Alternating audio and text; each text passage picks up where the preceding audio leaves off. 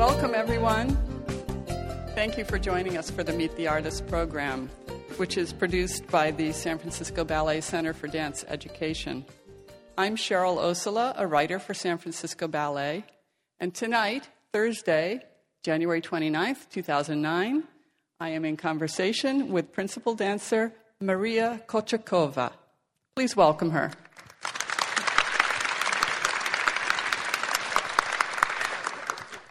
I'd also like to welcome our podcast listeners. The Meet the Artist interviews um, are posted on the company website. So if you can't always join us here in the historic War Memorial Opera House, you can tune in via podcast at sfballet.org. If you came to the ballet last season, you probably have seen Maria dance, and you know all about her expressiveness and musicality. She was born in Moscow and trained at the Bolshoi School. She joined San Francisco Ballet in 2007 as a principal dancer, and before that, she danced with the Royal Ballet and English National Ballet. She has been a guest artist all over the world, and she has won six medals in international ballet competitions three golds, two silvers, one bronze. She also competed on the new uh, TV show Superstars of Dance as a soloist on the Russian team, and she won a gold medal. Here at San Francisco Ballet, uh, her repertory includes principal roles in Giselle, Swan Lake, Nutcracker, four world premieres uh, from last season Helgi Tomasson's On a Theme of Paganini, Yuri Possokhov's Fusion, Christopher Wheeldon's Within the Golden Hour, and Jorma Elo's Double Evil. Two nights ago, she danced the world premiere of Yuri Possokhov's Diving into the Lilacs. And in program two, she performs William Forsythe's In the Middle, Somewhat Elevated. Thank you for being here tonight, Maria. So, this is your second repertory season with the company. How big of an adjustment was it when you first came to the US is it a lot different working here than in Russia and England? Well, I have to say it wasn't as difficult as coming from Moscow to England. So, because I knew the language, I, I could adapt much quicker to everything. Are there big differences in just working methods or conditions? Well, I have to say, when I was in England, I mostly was doing classical ballets which was really nice, but it gets to the point where you want to try something different and you watch all these different ballets on TV or performed by other people and you wonder, oh, would I be able to do that? And you know, it kind of some, something in your body goes like, oh, I want to try it. So, you know, it's, it's very different here because we get to do classical ballets and contemporary ballets. And this is not easy, but I think it's great. How about at, at the Royal and English National? Um, they have fairly diverse reps, but there's more of an emphasis on the classics there, right? Uh, in Royal Ballet, they have great repertoire, but I was there only for one year. So I didn't get to do all the ballets, just did classical ballets. Uh, and English National Ballet, we were doing mostly classical ballets. So when you're on stage, um, you seem completely at home, entirely comfortable and in control. But I know that's not always true. So I just wondered, what have you done to achieve that? Like, what kind of a mindset do you kind of bring to rehearsals? I think that's why we have rehearsals, so then you can go on stage and feel comfortable. That's why it's very important to work really hard and concentrated. And the way I take rehearsals, I think that I know every single step, every single look. I know what I'm doing, I know what I should do. So then on stage, when I'm on stage, I can just relax and dance without thinking about pointing my feet or, you know, thinking about my arms or turnouts or anything that, any technique. So it's just going out there and enjoying and dancing. Because if you, I think if you try to, if you dance, you cannot think about anything. it's just dancing. You cannot think about fifth position or this all should be done in rehearsals in studio. So, in other words, preparation. Yeah. um, your roles in these two programs, um, diving into the lilacs and uh, in the middle, somewhat elevated, couldn't be more different. So, I wondered if you could talk a little bit just about what it's like to dance them, your impressions of them, anything at all. I think it's very important to do different things because every single ballet brings something new to your mind and to your body and it gives you more freedom. You suddenly, for example, with in the middle, it's so different. It's ballet into, into such an extreme that it helps you to feel your body to the point where, you know, it's never been. You know, you kind of have to stretch out everything and like point, and it's really strong. And then when you go straight after in the middle rehearsal into Swan Lake, you feel like, this is much easier, some things are much easier, but then arms should work completely different. You know, it gives you certain freedom, but there's always things where you have to, you know, understand that it's a different ballet now. Within the middle, somewhat elevated, the partnering is so counterbalanced. It, it, goes far beyond the kind of partnering that you do in a classical ballet, where there's a huge element of trust. So I, I just wondered at what point in rehearsals did you have that trust, and was it hard to get there? well, the strange thing is usually when I dance, my legs get tired and you know I'm out of breath. But with in the middle, after my pas I feel like I cannot move my arms because they get so tired, and I feel like there are 100 kilos on each arm, and that's it's a very strange feeling. I've never had it before, but that's what it is because it's all off balance and you have to push out and push in. And then when I have to leave my partner and dance on my own, I feel like I don't feel my arms. And it gets to the point that I don't, uh, you know, I've never been, I've done Don Q and I've done Sleeping Beautiful Links, but I've never felt so tired. And I feel like I cannot move my arms. And you just, you know, it's nothing you can do about it. You just need to practice and practice. But yes, it's, it's very different, but it doesn't take enjoyment away from it, I have to say so. So backstage, you told me you had an interesting story that about about training at the at the Bolshoi School and Lilacs, and um, I have to hear it. Well, we were talking with Yuri about it, and he told me about why he called it Lilacs, and that's how much it means to him because at the Bolshoi, a school. We have inside garden with lilacs all over it, and I just um, and uh, we always have our exams, uh, ballet exams in May. That's when it's you know just lilacs all over the place. So. Uh, the tradition is after exam, what you do, there's a thing in Russia, if you, you know how lilac has four leaves if it has more than four leaves, you have to eat it and make a wish. so I was I was eating a lot of them because you just I remember we all all the girls, all the boys tried to eat as much as possible.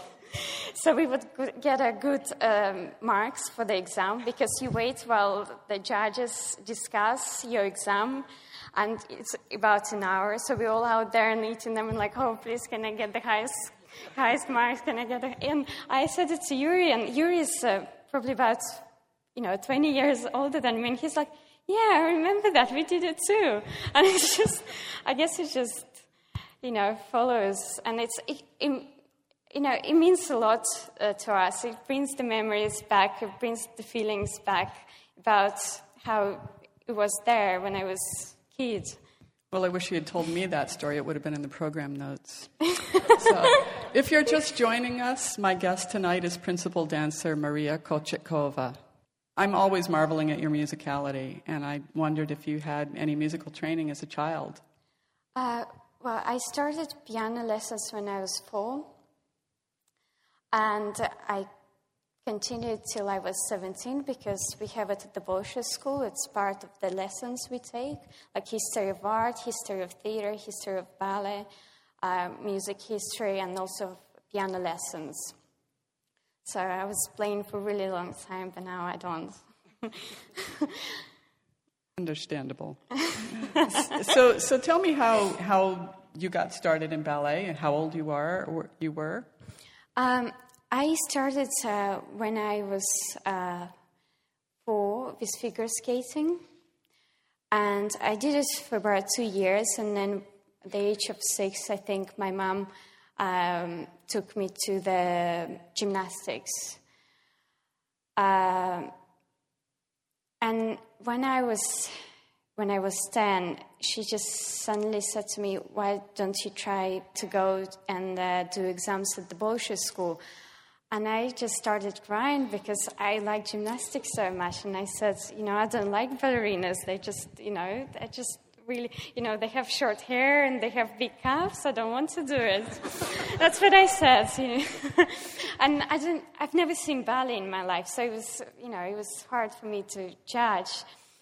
Uh, but then she said, you know, if you're a gymnast, you'll have to stop uh, before 20 because then, you know, it's just impossible doing it any longer. Uh, and she said, if you're a ballet dancer, you can dance till 40 years old. And I said, okay, well, I'll try it then. So that's how it started. So she's, uh, she took me to the exams. It was three exams, and uh, I got through. I think I was, it was two, two, one or two girls out of hundreds to get to the school. So I was really lucky. Because you're from Moscow, did that mean that you didn't have to live away from home, or does everyone board at the school? Uh, usually, people who, from, uh, who live far away from outside of Moscow, they live uh, at the school, but I lived at home. And were there um, were there any ballerinas that you especially wanted to be like when you were when you were a girl? I remember, you know, it changes changes every year. Maybe not every year, but every five years you know, you see different things in dancers which you don't notice. I don't know, maybe it depends if you grow and your taste changes, but I really, really liked Maximova when I was at school and Kolpakova. That's, you know, and I still do. Still do. Okay. So, um, what came most easily to you in terms of your training and what did you struggle with?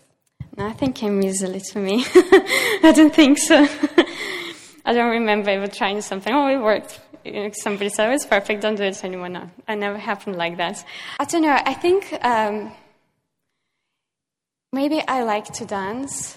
You know, I, I like to move and um, I can copy really well. But uh, no, I don't think it was easy. Nothing was easy. No, not for me. okay, and, and how about now? What, what would you say? What's your, what do you work most at, and what's your biggest joy?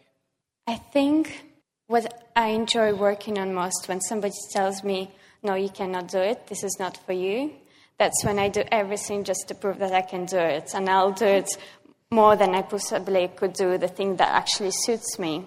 I don't know what it is, but I, I enjoy breaking myself and um, trying to find the sides I, which are not natural for me. And I think it's the most enjoyable process to realize how much your body can do, how much your brain, mind can do. Um, it's probably one of the most interesting processes in our job to be able to create, to be able to be different in everything we do, to be able to bring out your feelings. So it sounds like you make a real effort to, to push yourself and not let yourself just be comfortable. Well, comfortable is too easy. Comfortable doesn't always look good. But I think, uh, I don't want you to understand me wrong. You have to find, you have to push yourself and work through it to find the comfortableness in dance because that's what matters. But you can't just come to the studio, try to do Swan Lake, and be, oh, yeah, I'm comfortable. You know, it's not that. You, it's a lot of work to find this and role when you actually feel, I don't know, it's hard to explain. I'm still, you know, I'm still thinking about this myself and trying to understand how it works, but I guess I will never understand that. It's something that you do every day. You doubt, you try new things, you and never stops. You learn as you go. You mentioned that you trained in, um, you had art history and, and music history and those sorts of things at the Bolshoi School. So, are there any other, are there any particular art forms that you feel have really influenced you most as a dancer, or, or do now? Well, you, you never know where you can find inspiration. Really, you, you have to try different things, and you know there might be things it just something clicks in your head and you're like, yeah, why didn't I think about this before? So I try to see as much as possible, I try to read as much as possible, but I do enjoy watching films and documentaries very much, and I think reading books, it, it gives you kind of a school of what it can be, of what other people, how other people felt, other, you know, just a different view in other people's lives. So anything that is going to kind of broaden you emotionally and, and artistically is going to be brought into your work. Is... Well, it, it was a funny story. When I first had to do Giselle, I, I was 18 and I didn't know how to do medicine. And I just, I just, I just didn't. I didn't know how it feels. I didn't know how, you know, I just didn't have this in me. And one of the dancers uh, from Royal Ballet, Tamara Rojo, maybe some of you know her, she said, uh, why don't you watch film Dance in the Dark? Is that right translation? Dance with Björk? Uh, Dance in the Dark, is that right? Yeah and uh, just try to see the moods, try to see how she behaves. And it's, it's not craziness, she said. You don't have to be crazy. It's just something, something different. So that was, you know, that was, that made such a strong impression on me. That's how things which uh, don't, not even close to ballet, can affect your performance. Right, that kind of crossover can come anywhere. I'm going to ask you one, one more question, and then we're going to open it up to questions from the audience, and I hope you have lots of them. You danced in the televised version of Helgi Tomasson's Nutcracker, um, and then you did the Superstars of Dance. And I just wondered, those are two very different filming experiences, and um, were there any similar similarities whatsoever? When uh, Nutcracker was filmed, I was so nervous. It was my first performance with the company. It was new stage, new audience, new choreography. So now I feel a bit more comfortable, but it was a big shock for me. And I'm really happy that um, DVD is out and it was on TV. But I think in the end, what we as artists trying to do, we're trying to bring uh, what we're doing uh, to the people you know how sometimes you look at the painting and you suddenly feel really happy, but not happy in terms of laughing, but something is so calm and nice inside. That's what art is about to make you feel, make people happy, and forget about their problems, uh, maybe bad things that happen. That's when it takes you away. I think this is most amazing that um, art can do. So doing it on TV, I think it's just a chance for people who have never been to the ballet before, who didn't have chance. It's just a chance for them to see it, and you never know. They might like it. They might, you know, start taking classes. They might, you know, there were so many girls, little girls, that wrote to me about 2000 after this uh, show, thanking me for doing this and how much. Uh, uh, they were inspired and they would like to be like I am, which is, you know, I'm, you know, it's, it's, it's, it's just happy for me. And there was some others uh, that wrote to me and said, thank you very much. It's just my uh, daughter, since she's so she cannot stop dancing at home, she wants to be a ballerina now. And I think that's what we're doing it for. That's, you know, that's the goal probably. Right, a bigger audience. I, I, would imagine the hardest part of it was when they shoved a microphone in your face. Yeah. so I, I would like to open this up to the audience now. Yes. The question is Do you have a favorite partner? And is there anyone in the company that you have not yet danced with that you would like to? Well, all the partners are very different. They're all really good here, but I think each partner brings into the role different things.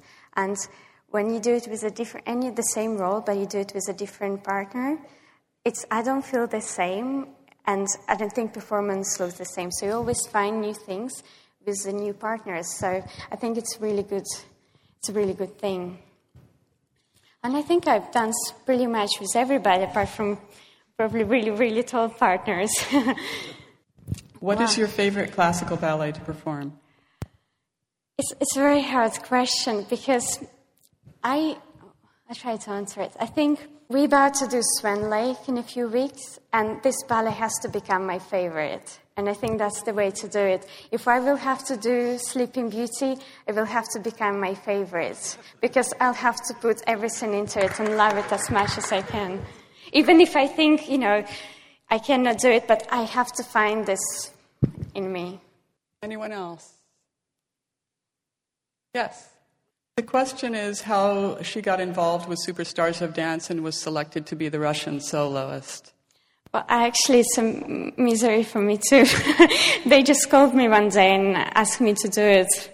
That's that's how it happens. I don't know how they found me. I never asked. I didn't have time, but that's what it is. Right. Well, I had one more question. Maybe you'll think of one while we're while I'm talking. What role have you not danced that you would really love to? I would really want to do Mayerling. I, when I saw it, it was uh, my first full length I saw with uh, Royal Ballet, and I just fell in love with it. Um, what ballet? Mayerling by Macmillan. It's it's very similar to Manon, but it has a different story, and you know, it's just uh, I think it's a beautiful story. I wish maybe we can do it one day here in the company. And um, in Aswan probably would be Romeo and Juliet. I just didn't, didn't happen to do it yet, but I wish one day.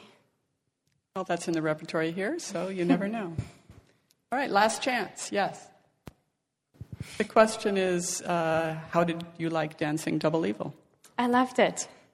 I loved it. It was, a, it was a great experience. It was really different to things I've done before, but I enjoyed it a lot. It was great to work with Jorma as well because he's so inspiring and um, just to be in a creative process. We were all really lucky to be able to have those 10 ballets, 11 ballets to be done for us and work with the choreographers.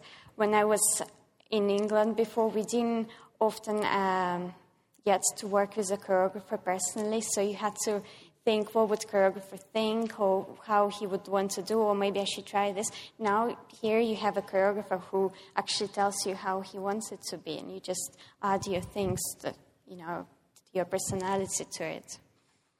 All right any more questions? Uh, yes when you're working with a choreographer, is there an opportunity for you to have any input into the rehearsal process? You know, it's very different which is with each choreographer. Some choreographers uh, come to the rehearsal and they know exactly what they want, and it's so comfortable and organic that it just, you know, happens. Some choreographers uh, like to see how you would do it. What, you know, sometimes you try something on the side and you know, he says, "Oh, I like that. Keep it like this." So, you know, something goes wrong, and you're like, "Oh, I'm sorry. I didn't, I didn't mean to say to do that." And choreographer suddenly tells you, "Oh, I actually like it. Keep it." So, you know, you never know. It's very different. All right, we have time for one more, if there is one. Yes. The question is, um, do you think there's any advantage to Russian training versus U.S. training? Well, I think the difference is that uh, training in Russia is much more demanding. And there's a situation if, um, you know, some, some, something what uh, would be taken as a rude thing here is uh, we taken as a criticism. And, uh, you know, in a way, it pushes you more. It's like kind of, if you don't, there's so many people who want to go to the ballet school. So if you don't want to do something or you're not happy, there are 100 girls who want to be who will give everything to be on your place. So it's a bit different, but I think you have to work hard to be able to achieve something. Nothing, nothing is easy in life. And, you know, for this one moment, for this one performance you get, you work really hard just to enjoy it on stage. So I think you know it kind of pushes you more when people tell you, you know, you have to do this and that. This is bad, bad, and then you're like, no, I'm, I can do it. I want to do it good. And it's different, but you know, it's all for the best. Well, it, it's clearly very effective. I want to thank you all for coming tonight, and please uh, do visit our website, sfballet.org. Thank you, Maria. Thank you.